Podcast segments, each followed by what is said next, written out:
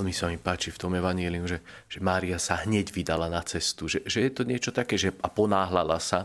A my tiež asi, asi by sme mali e, v tom našom živote vychádzať na cesty, ale nie na také rôzne, ale výjsť na tú cestu, ktorá je správna, do ktorej nás Boh povoláva. Teraz toto je pre mňa otázka, že, že či som na tej ceste, kde Boh chce, aby som bol.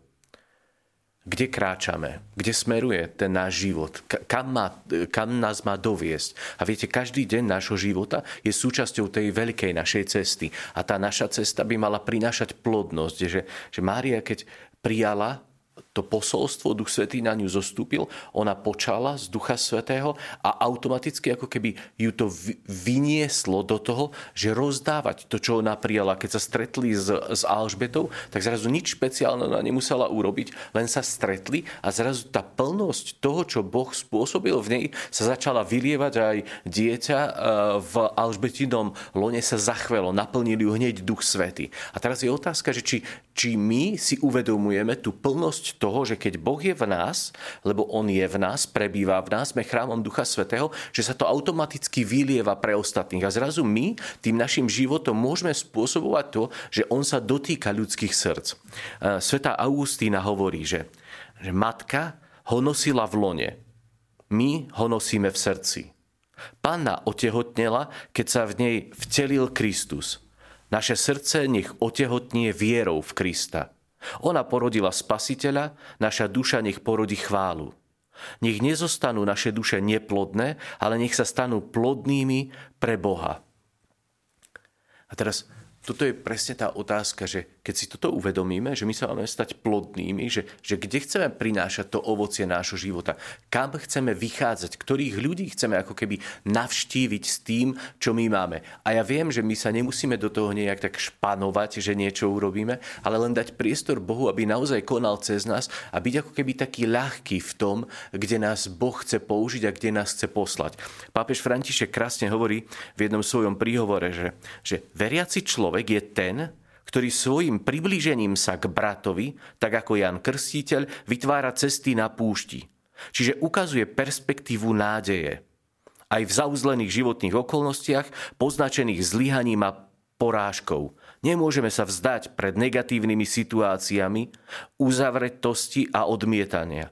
Nesmieme sa nechať ovládnuť mentalitou sveta, lebo centrom nášho života je Ježiš a jeho slovo svetla, lásky a útechy teraz, ak my toto príjmeme, že ja viem a mám svoje poslanie, mám kde si kráčať, tak zrazu to nám dáva chuť prekonávať tie prekážky. Ak, ak si poviem, že ja som tu len taký do počtu, a mnohí si to tak povedia, tak si sadneme ako keby na kraj tej našej cesty putovania, dáme si hlavu do dlani a môžeme tam plakať alebo môžeme len tak sedieť bez plnosti toho života, odovzdávania, do ktorého sme pozvaní. V Amerike raz robili jeden taký projekt v jednom štáte, kde bolo veľa nezamestnaných mužov a ich najali, ich pozvali do práce, bol to vládny projekt a mali stavať cestu. A chlapi sa potešili, že zmysluplná práca, že ideme do toho, stavali cestu a, a keď ju robili, robili, tak po nejakom čase začali sa pýtať, že počujte, že kde vedie tá cesta, že, že kam máme urobiť tú cestu, že čo spojíme s čím. A zrazu oni tak sa okúňali, okúňali a potom im povedali, že, že tá cesta nevedie nikam, že my sme vás len chceli zamestnať, aby ste mali prácu. A tí chlapi povedali, že my toto robiť nebudeme a, a odhodili náčinie a vrátili sa domov, lebo si povedali, že stavať cestu, ktorá nikam nevedie, nemá zmysel. A ja verím, že, že naše životy majú zmysel kráčania. Že my sme tí, ktorí vieme, že máme poslanie a máme niečo urobiť na tomto svete. A teraz toto je otázka, že či my to uchopíme a nájdeme, že či tá naša cesta prinesie také ovocie, že Mária sa vydala na cestu a to ovocie bolo evidentné. Pred uh, pár dňami uh, jedno spoločenstvo z Bratislavy, ktoré sa volá, že spoločenstvo Martin Dom robilo jednu takú akciu. Volalo sa to, že svetlo v tmách. A pozývali ľudí z námestia, kde sú vianočné trhy, e, do kostola. Len ich pozvali, že, že ak chcete sa stíšiť a prežiť možno hĺbšiu chvíľku, možno len tak odísť z tohto sveta, tak poďte do kostola.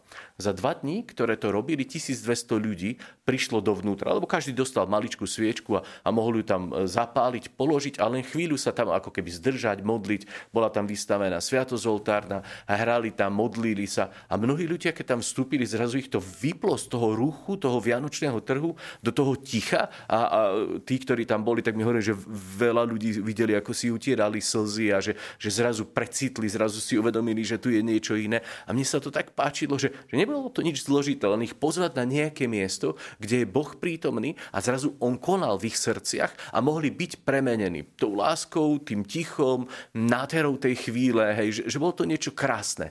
A ja verím, že, že toto je presne to, čo my máme robiť. Viete, že, že Boh je v nás a my sa môžeme dotknúť ľudí tak, ako sa Mária dotkla svoj Bohom v nej Alžbety. A my sa to tiež môžeme, nám sa to tiež môže podariť. Môžeme to uvoľniť ako keby z nás práve len tým, že prídeme s láskou, s pochopením, s prijatím, so solidaritou, s ochotou výjsť k niekomu, tak ja verím, že tak sa premieňajú tie dejiny. A tá naša cesta potom má zmysel a má dobré smerovanie.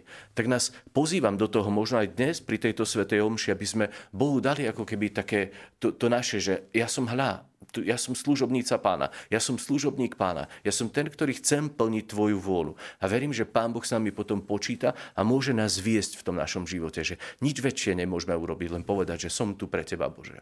Chcem to, čo ty chceš. To je to najdôležitejšie a základné. A potom tá naša cesta môže naberať ten správny smer. Pane, my sme na ceste a veríme, že tá finálna destinácia nášho života je nebo, tam, kde si nás Ty pozval. Ale nechceme prejsť cez náš život bez toho, aby sme videli, ako je premenený tento svet.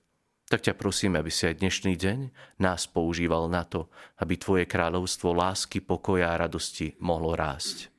Amen. Vypočujte si aj ďalšie zaujímavé podcasty. TV Lux nájdete na deviatich samostatných kanáloch, kde na vás čakajú relácie s pápežom Františkom, kázne, modlitby, prednášky, biblické podcasty, rozhovory, inšpiratívne epizódy na pár minút, svedectvá či podcasty určené pre deti.